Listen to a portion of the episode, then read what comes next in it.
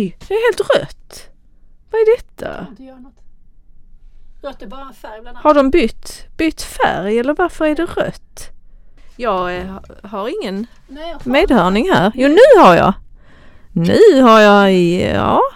Då är det så här att den har det... Jag har, jag har, har, har du nu? Nu har jag nog. Nu har jag, nu har jag. Har Mm, du? ja, Ja men då bara, då rör Ja. vi ingenting. vi rör ingenting. Nej. Jävlar vad vi ska vara. Oj oj oj. På plats i Spikens studio är vi i alla fall och vi har vårt lilla körschema och eh, vi har är vi, ska, är vi redo? Ska vi köra? Ja, det tycker jag. Och då kör vi.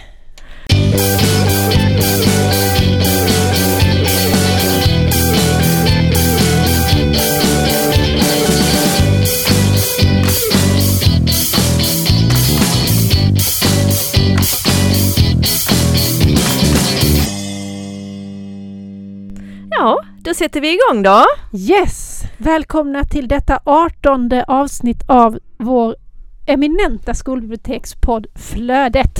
Som i dagarna faktiskt fyller två år. Ja, och vi som sitter här bakom mickarna det är ju jag, Klara Önefelt. Och jag Lotta Davidsson Bask. Två år Lotta.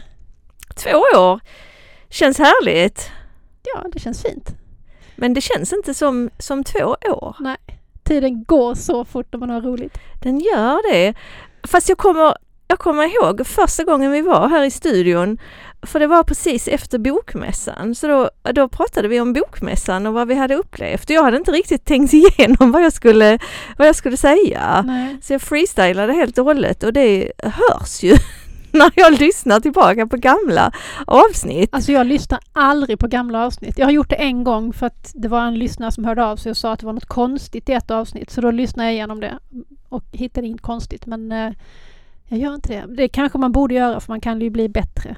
Jag, jag lyssnar på, på gamla avsnitt om jag är i, i kolonin och gräver eller om jag ligger i badkaret och är uttråkad. Mm. Så tycker jag att det är lite kul och, och, och jag tycker det är spännande att, att höra att vi har utvecklats. Mm. Hade varit skit annars. Det hade varit det. Blir du liksom arg? Nej, vad fan säger vi där? Det där håller jag inte med om längre. Nej, Nej. Jag, eh, jag blir aldrig arg på oss. Nej. Det blir jag inte. Jag, jag kan se, eh, jag kan se mina, mina tillkortakommanden ibland. Att jag, att jag söker efter orden och Ja, att ja. någon vinter när vi spelade in att jag var väldigt, väldigt trött. Jag tror att det var första året vi höll på. Mm. Att jag var väldigt trött och att det, det, det verkligen hörs. Ja, men du, det där tror jag är saker som du tänker på, som ingen annan tänker på. Det känns som att du är lite oh, väl självkritisk. Ja, och min, min dotter har ju kommenterat att det låter som att jag sover ibland när jag pratar. Men man kan inte lyssna på sina döttrar. Fast de det- är unga vuxna, de är så grymma. Ja, men de säger ju sanningen och det, Ja, det uppskattar jag. ja. Eller ibland är de ju också faktiskt överkritiska. Ja, det, så, så kan det vara. sanningen, sanningen om ens mamma är inte den universala sanningen om en människa. Nej, det är det Hoppas inte. jag, för i så fall så är jag slut som människa från och med nu. Nej, det är du inte. Jo men varannan dag liksom. Ja, Det växlar ju ibland. så kan det vara. Men, men det har vi ju pratat om innan att vi är ju vår egen värsta och hårdaste kritiker alltid. Mm, precis. Och att vi försöker vända oss från det liksom. Vi försöker ju pumpa in hybris i Ja, oss själva och i våra kollegor. Ja. Och vi försöker faktiskt göra saker fast det inte är så himla perfekt. Utan att vi bara gör det. Vi, Ja. vi tillåter oss det. Ja, det är ju min, en av mina slogans. Det är, det är bättre att göra det än att inte göra det.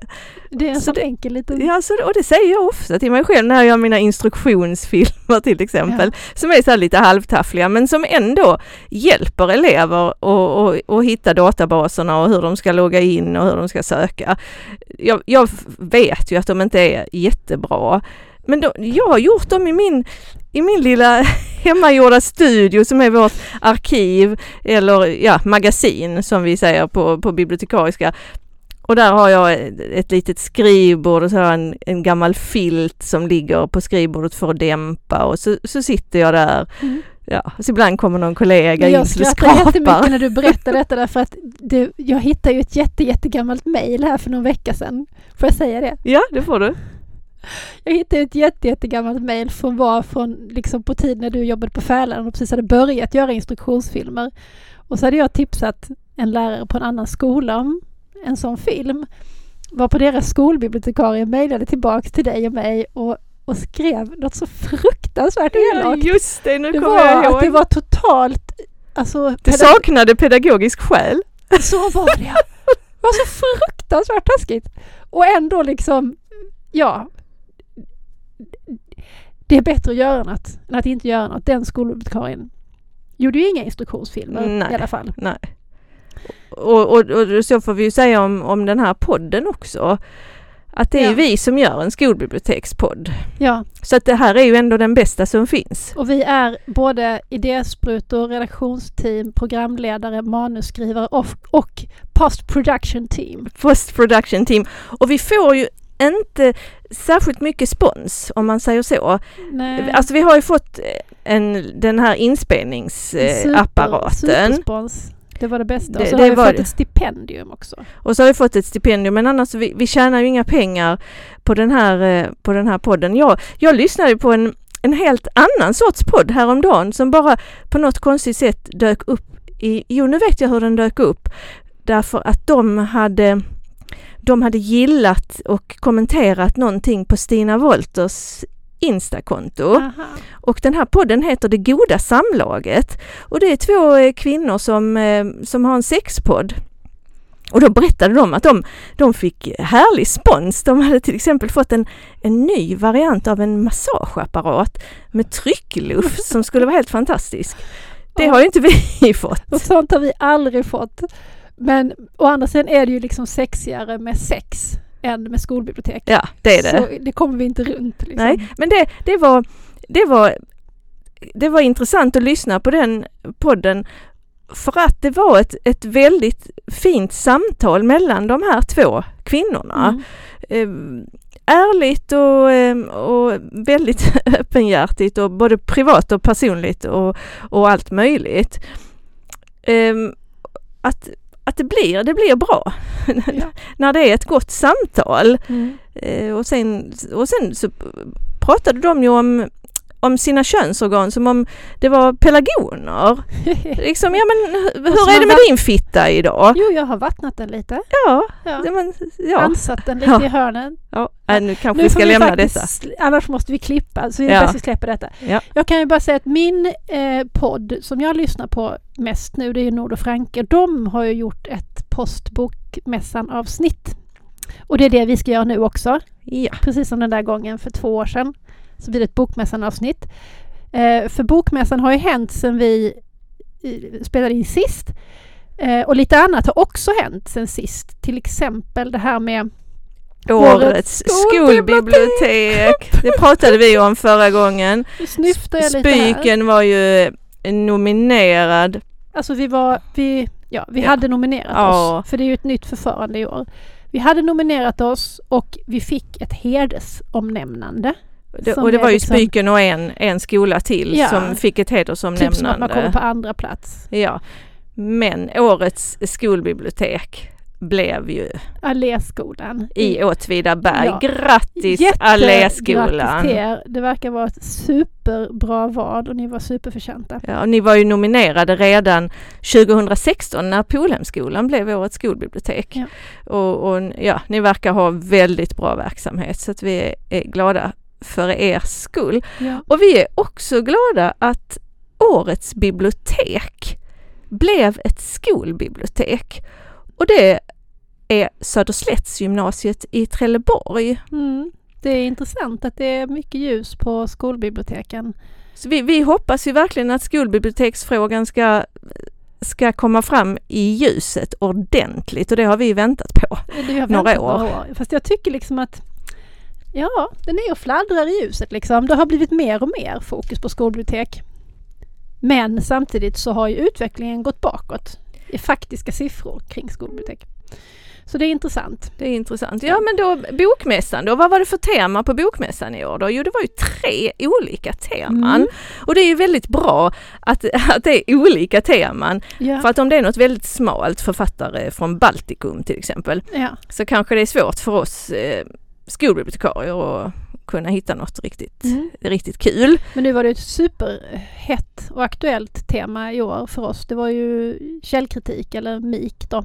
Ja, och det var eh, jämställdhet. Det är också eh, alltid hett med Det är alltid hett. Och sen var det Sydkorea. Sydkorea, ja. Och det är Sydkorea också alltid hett ju. Ja, Kommer du ihåg när vi hade studiebesök från Sydkorea? ja, vi hade ju- stu- studiebesök från Sydkorea. Det var en som var på en eh, konferens, en skolledare som var på en konferens i eh, Amsterdam och då hade han bett att få komma till Norra Fäladen för att träffa, träffa oss. Det var ju ändå liksom precis i närheten när han var i Amsterdam. Så att han kom och vi hade förberett oss jättenoga. Vi gjorde en powerpoint på engelska och, och vi berättade hur vi jobbade pedagogiskt. Och det var både vi och rektorerna som hade Ja. ställt upp liksom. Så vi var ett Ja. helt gäng som stod och presenterade för Vi- honom. vi tog detta på största allvar och sen eh, ställde han en enda fråga och, och det var hur många volymer vi hade i biblioteket. Och som tur var så visste jag ju det att vi hade 21 000 på Norra Fäladens bibliotek eftersom det var ett integrerat, eller är ett integrerat folk och skolbibliotek.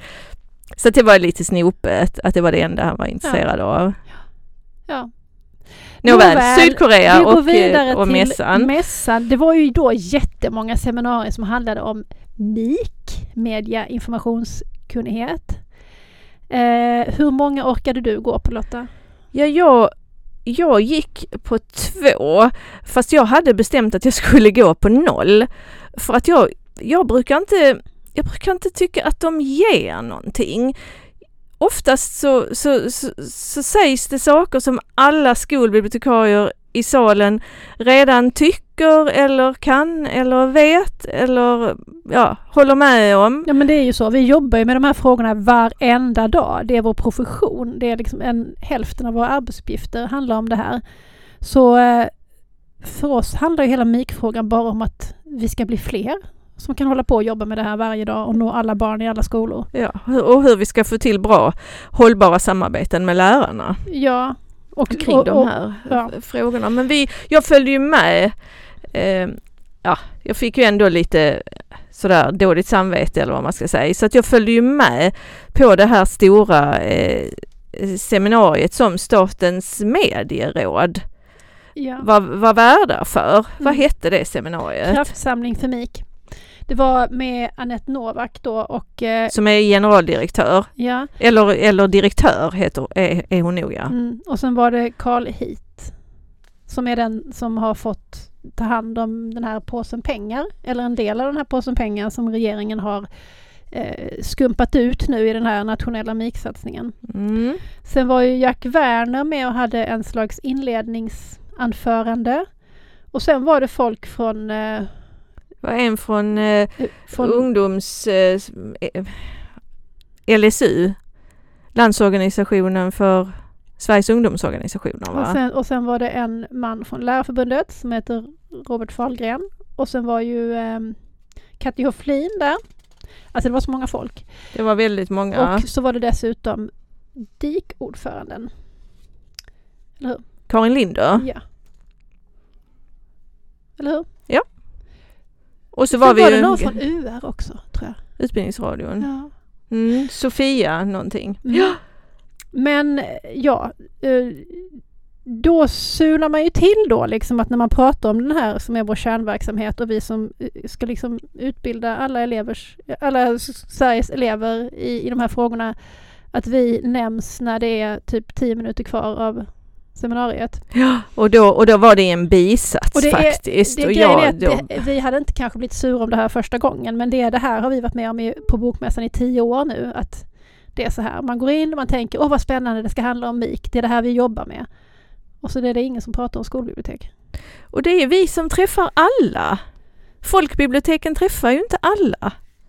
Så, så det är obegripligt att, att man inte räknar med oss som en aktör. Nej, det är jättekonstigt. En sak som då eh, Robert Fahlgren från Lärarförbundet sa, det var att eh, när man frågar lärare vilka utmaningar de står inför så nämner de tre saker.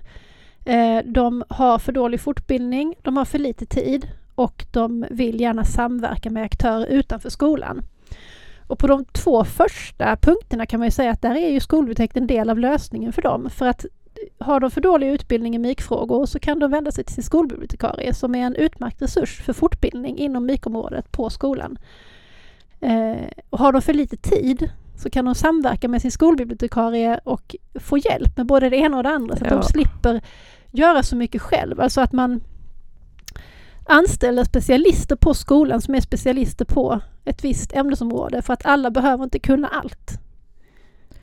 Nej, och sen, ja, sen så blev det något töntigt att de höll varann i handen och, och fyrade av lite raketer. För det att var de, en strömkrets som Ja. skulle slutas. Det alltså var, jag var inte imponerad. Men de var ju väldigt glada för att de har fått besked om att de, att de får pengar nästa år också. Det är, visst, det är, det är väl bra att de får pengar för att öka mediemedvetenheten ute i Mm. landet bland allmänheten. Men Ja, det är bra. Det är bra. Och, och UR som var där och pratade, det är också jätte, jättebra att de får pengar och gör jättebra program om de här frågorna. För de når ju också barn via skolan. Men risken är att URs eh, sortiment, höll jag på att säga, men ja, det som finns på UR, att det inte når ut om det inte finns mediaspecialister, det vill säga bibliotekarier på skolorna som visar upp de här sakerna för lärarna. Ja, sen ska jag bara också nämna något som Katty Hofflin sa, för att hon säger ju ofta kloka saker faktiskt. ja, det gör hon. Och, ehm, och då så nämnde hon att man måste våga titta på sådana här faktiska praktiska saker som vad som är en lägsta nivå för ett bibliotek. Och då tänker jag att hon bara sa bibliotek men hon menade skolbibliotek också. Hon menade bibliotek i allmänhet.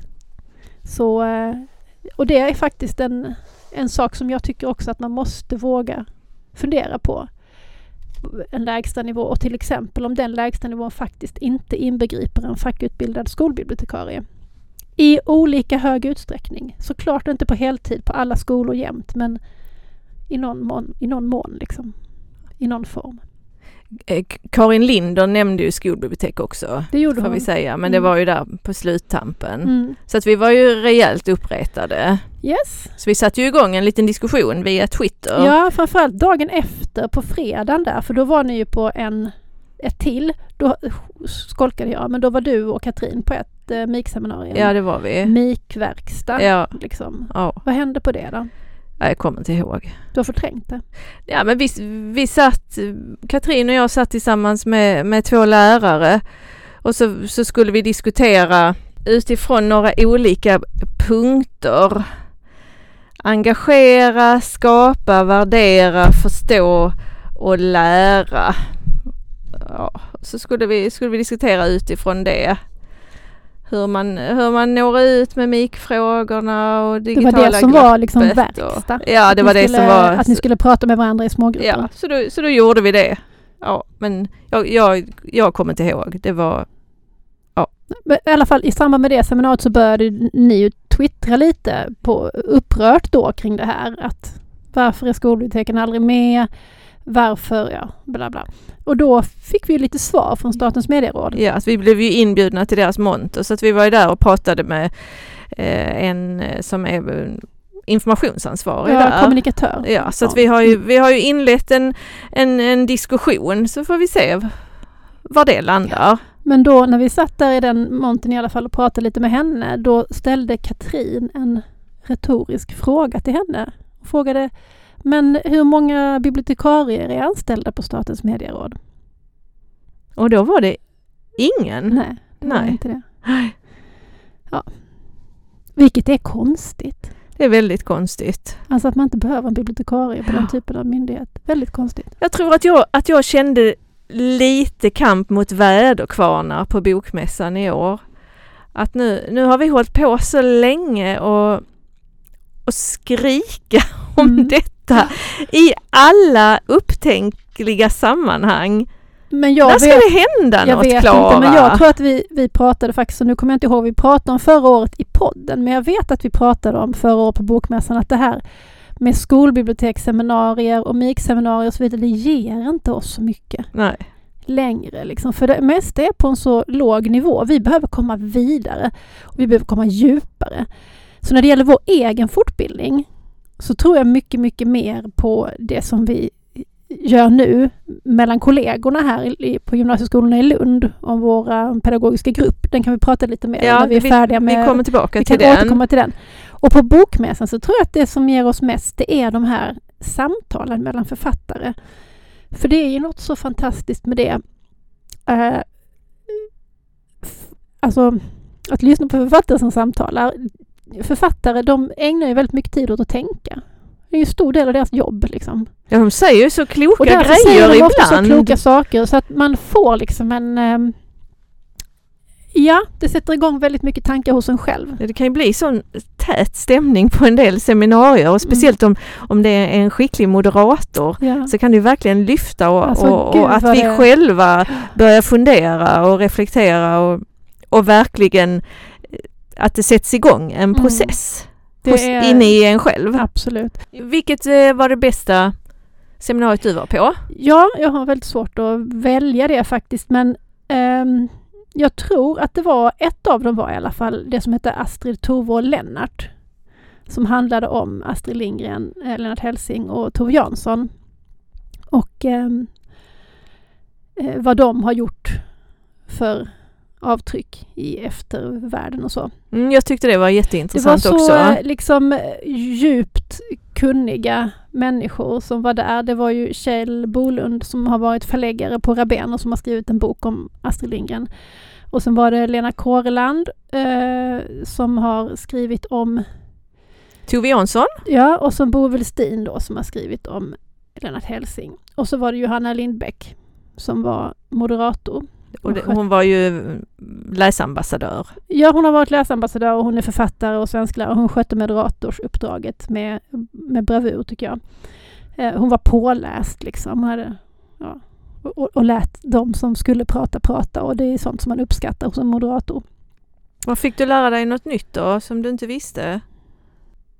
Nej, kanske inget så glimrande totalnytt fick jag nog inte höra. Visste du att, att Astrid Lindgren och, och Lennart Hellsing hade en beef? Nej, ja... För det visste inte jag. Jag tror att jag har hört talas om det faktiskt, när man läst barnlitteratur och så. Men eh, det, var, det var ju spännande att höra lite mer om vad den där eh, beefen, det där lilla bråket, Ja. skärmytslingen, vad Ja. den handlade om. Ja, Ehm, ja. Eh, och det handlade ju framförallt om att eh, Helsing tyckte att hon var för snål. Hon betalade för lite och Och så hade de väl lite, lite tyckte hon- olika inställning Ja, också hon till... tyckte, han tyckte också att hon var för feg och lite gammeldags och sådär. Hon, han gillade vissa grejer hon gjorde men han gillade inte det här Bullerbyn och det söta liksom. Och. Och Emil i Lönneberga. Ja. Och det, de är ju helt olika så det är klart att, att de tyckte olika om, om de sakerna. Ja, men du då, vilket var ditt bästa? Ja, mitt bästa, det var, det var nog det här seminariet som var eh, på fredagen som, eh, som hette Vad gör litteraturen med oss? Ja, brukar ju vara någon sån sorts seminarium varje år på Bokmässan. Men det här, det här var nog det bästa jag har varit på. Och det var Åse Berg, mm. och hon som är aktuell med boken Haggan. Som Underbar jag, bok, Ja, jag ja. älskar Mm. Haggan. Eh, hon har skrivit poesi också. Mm. Eh, och Jonas Moskin, han är psykolog och ganska aktiv och hittar på grejer i Stockholm. Mm. Jag tror han har någon slags filmklubb för psykologer. Och, Aha, det är kanske han som har så här eh, psykologer läser ja, jag tror det. tillsammans med um, Jenny Jägerfeld. Det, är- det är möjligt. Ja. Ja. och sen var det då Jimmy Vulovic Aha, som är litteraturforskare. Mm. Och eh, Jenny Tunedal var moderator och hon, var, hon skötte det väldigt bra. Och de pratade ju om vad, vad, vad litteraturen har betytt och betyder för dem. Och det, det var så härligt att höra att litteratur kan betyda så himla mycket olika grejer. Så Åseberg, för henne är det ensamhet och, och hur hennes olycka kan speglas. Och det, det, det var hon väldigt nöjd med. Um, och Jimmy Vulovic, han, han berättade så himla fint om när han, eh, när han upptäckte boken Brott och straff. Han hade läst den och förstod att verket hade förändrat hans liv i grunden. Och då vid den tiden när han var 18 så jobbade han eh, i en fabrik. Och dagen efter på jobbet så tyckte han att det var lite lättare att andas.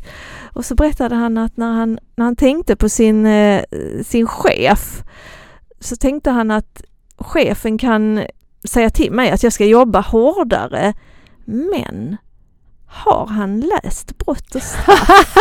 och att det var så, det var oh, så härligt. Då kände han att jag, jag vet något som inte han vet. Liksom. Ja. Så för honom var väl litteraturen jämlikhet och jag, jag kunde verkligen identifiera mig med det. Fast på ett helt annat sätt. För när jag flyttade till Kristianstad och började på gymnasiet så var jag bara, jag var bara 15 år för att jag hade börjat ett år för tidigt i skolan. Så att jag var 15 när jag började i ettan.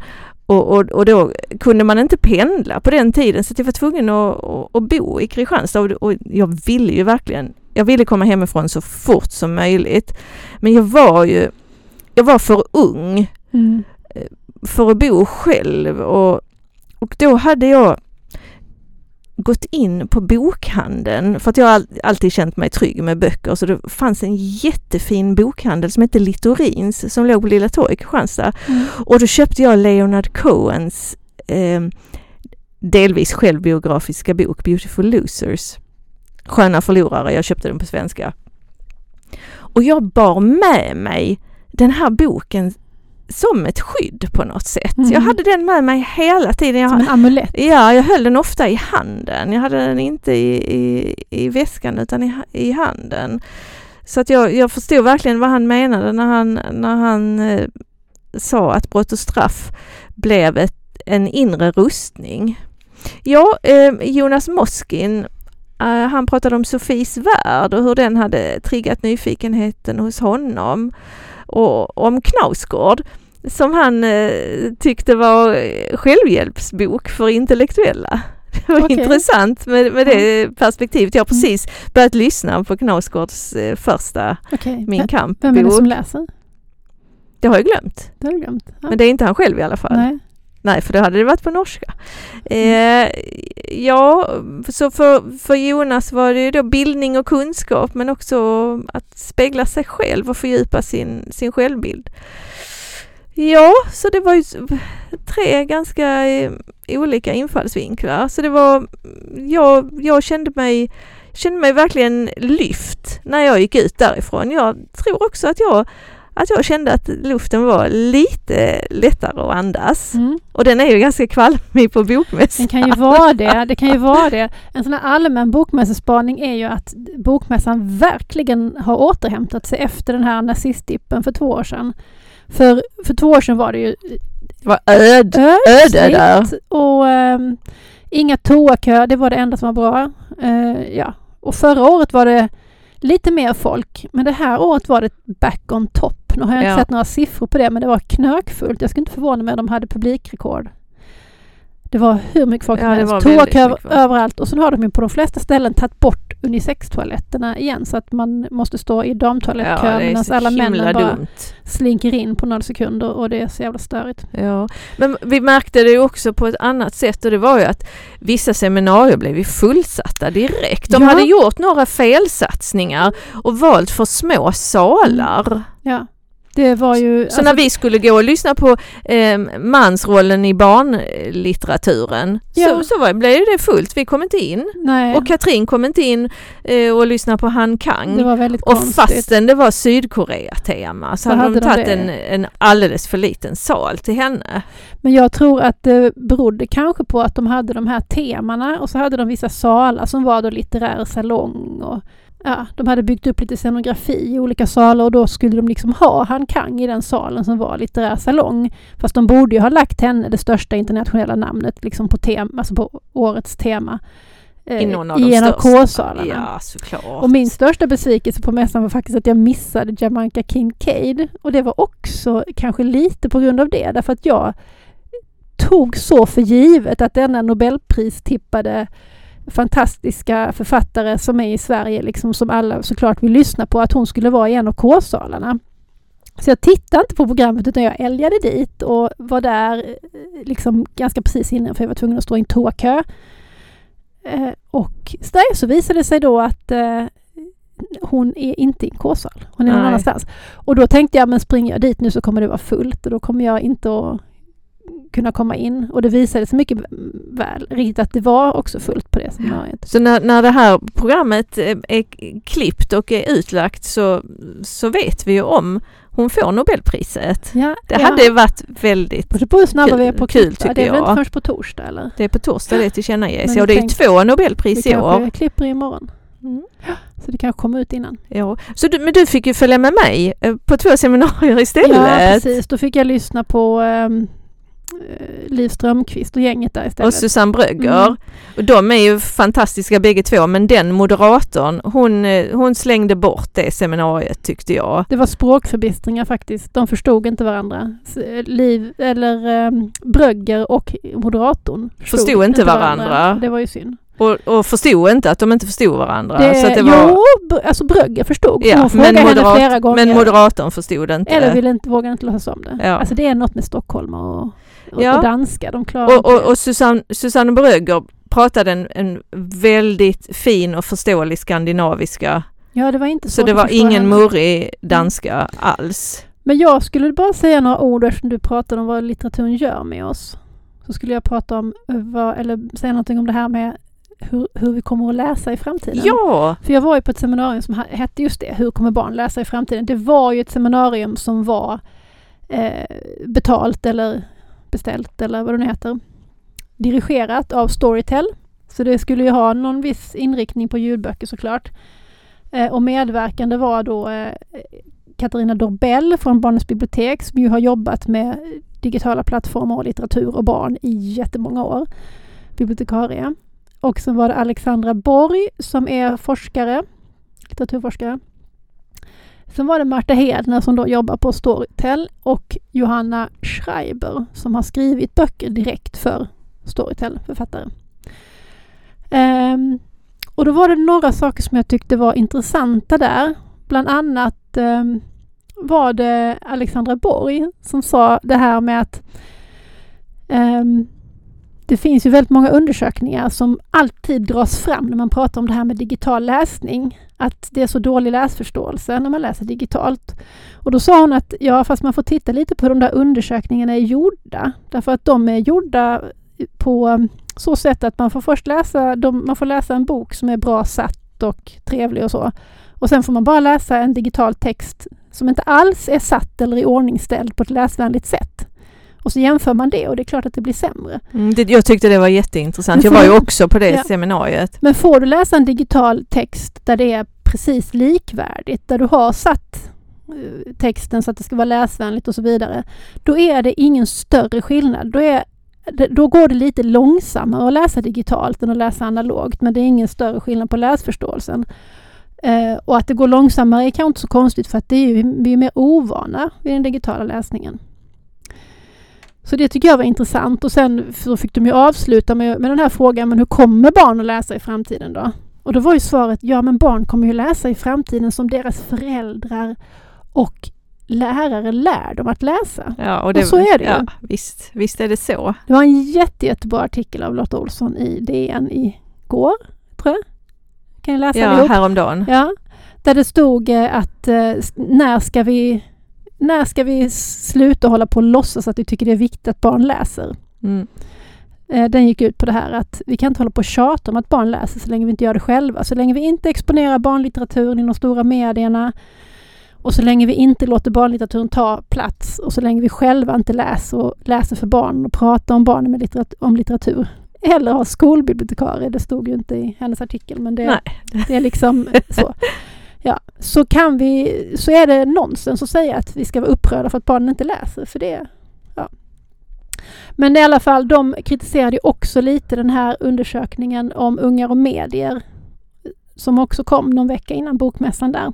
Att läsningen har gått ner så mycket bland barn och de kritiserade väl lite hur den mätningen var gjord.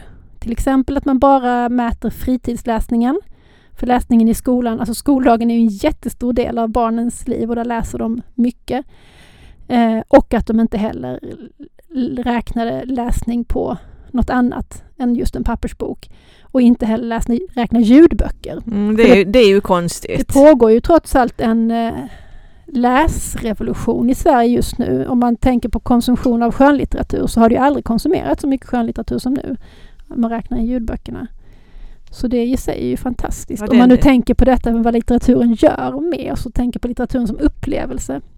Ja, den utvecklingen har ju verkligen eskalerat. Ja, ja men eh, är det något mer du vill säga om Bokmässan innan vi drar Ja, jag ska, jag, ska bara, jag ska bara säga att jag, jag var lite starstruck eh, för att jag, eh, jag köpte Susanne Bröggers nya bok Mm, eh, och fick den signerad till min dotter Alice mm, som är 26 år och har upptäckt Susanne Brögger helt på egen hand mm, och har läst hennes, hennes gamla böcker. mm. Så ja, Och, var, och, hon, och hon skrev så fint till Alice och, och ritade ett öga. blev Alice glad? Hon blev väldigt glad. Härligt. Ja. Så är det med ungdomen nu för tiden. De Ja. blir glada för böcker. Ja. Ja. Det blir, ungdomar blir och barn blir väldigt glada när de får böcker. Mm, faktiskt. Jag har varit med i, i så många projekt där vi har sökt pengar för att kunna dela ut böcker till barn. Och det är inte många som inte blir väldigt glada. Mm. Ja, jag håller med. Jag har också den erfarenheten. Artefakten bok är populär. Ja. Och bokens eh, död har man ju hört talas om i väldigt många år nu. Och eh, den är, Den är starkt, överdriven. starkt överdriven. Ja, men det var bokmässan Lotta. Nu går vi vidare. Vi skulle prata lite om den här pedagogiska gruppen. Ja, för det är en spännande grej vi håller på med nu. Det är alltså skolbiblioteken på Katedralskolan, på Polhemskolan och på Spiken i Lund. Och på våra skolor så är det så här att lärarna har någonting som kallas för pedagogisk grupp. De träffas och har ett visst tema och fortbildar sig själva inom det temat. Och då tänkte vi att vi skulle prova att ha en pedagogisk grupp som var för skolbibliotek och eftersom vi inte är så många på varje skola så slog vi ihop oss. Så vi har bestämt ett antal datum nu under hösten när vi ska träffas. Till, till våren ska ni kanske också träffas men då ska inte jag vara med. Då är du inte med, fy. Men jag är med nu till the bitter end. Ja, Och vi hade vår första träff för ett par veckor sedan. Nu ska vi ha nästa träff igen på måndag. Och, och första träffen då gick vi in på vad vi har för behov, vad har eleverna för behov och vad har vi för fortbildningsbehov för att nå för att kunna stötta ja, eleverna med deras eh, behov. Så är det. Och då, då kommer vi fram till att vi behöver bli ännu bättre på att samverka med lärarna. Ja, det är där vi inte når fram hela vägen ännu. Vi gör så mycket annat som är bra, vi har kommit så himla långt men där är liksom, det är alltid jobbigt. Och det fungerar ju bra i en del fall och i andra fall fungerar det mindre bra. Så att vi, vi behöver lära oss att förstå mekaniken bakom det här. Ja. Och då har ju eh, Pamela Schultz Nybacka Mm. har ju gjort en modell Mm. för detta. Så just nu till nästa gång så håller vi på att läsa Pamelas eh, rapport. Och sen ska vi också titta lite närmare på eh, SWOT-analyser för att vi ska göra en eh, SWOT-analys när vi ses på måndag. Det ska bli kul. Ja, det ska bli jättespännande. Jag ser fram emot detta. Ja, det är härligt med kollegialt lärande faktiskt. Det är ju liksom det här med att ha någon att stöta och blöta med. Det är fantastiskt. Och jag tycker att vi, att vi skärper oss rätt rejält på mötena. Mm, det gör vi. Nu har vi ju en samtalsledare och liksom för protokoll och sådär. Så eh, vi, vi hoppas att vi får anledning att återkomma till vår pedagogiska grupp och Mm. så kan ni som inte har några pedagogiska grupper eller några kollegor diskutera med, ni kan känna er delaktiga i vår pedagogiska grupp. Vi är ju ändå alla kollegor om en på håll. Ja. Ja, men då ska vi dra ett streck för idag Lotta. ja, det får vi göra. Var det någonting mer vi skulle ta Ja, men upp en som vi har sak ska jag bara säga, bara för att vi har ju ändå sagt så här, vi ska ha gäst varannan gång och vi ska inte ha gäst varannan gång och eh, då kanske ni tror att vi har tappat räkningen eftersom vi inte har någon gäst idag. Men helt enkelt så blev det så att vi var så otåliga att träffas och prata om bokmässan. Vi ville inte vänta längre.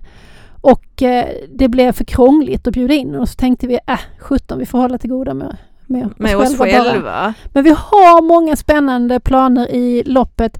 Inte bara för flödet utan även för flödet läser.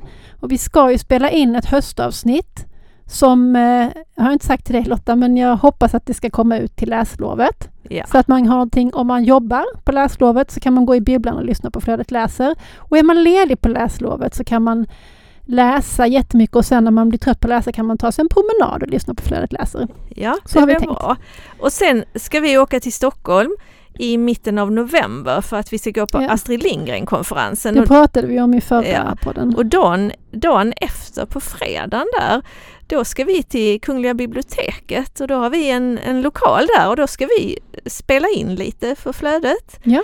Vi ska träffa en författare, vi avslöjar inte vem, Nej. en eh, väldigt eh, produktiv eh, författare som skriver för både för barn och Ja. unga. Jeps. Och sen några andra grejer som inte är helt bestämda ännu. Men eh, ja, det blir i alla fall Vi hoppas inslag både till flödet och flödet läser Ja, vi hoppas att vi ska få en liten pr- pratstund med vår nya riksbibliotekarie. Vi får se eh, Mm. hur det går med det. Yes. Ja, men då... Och så ska vi också prata om poesi, men det kanske inte blir Det kan bli vinteravsnittet. för Ja. att vi har ju glömt att prata om det här poesiseminariet som jag var på. Men ah, vi hinner inte Man hinner inte allting, vi får spara någonting till framtida program. Då ska vi tacka Ja. eh, varandra först. Ja, jag Tack tackar- ja. Klara, det är alltid så kul att prata med dig. Tack Lotta för ett härligt samtal. Eh, Så tackar vi ju rektor Torbjörn för den fina gingen som ni snart kommer att höra. Och vi tackar medielärarna här på Spiken Ja, för att de stöttar oss och att vi får använda ljudstudion. ja. Ja, det var allt för idag. På återhörande och tack alla ni som lyssnar, som står ut och lyssnar på oss och har lyssnat på det artonde avsnittet. Ja, tjingeling! Hej då!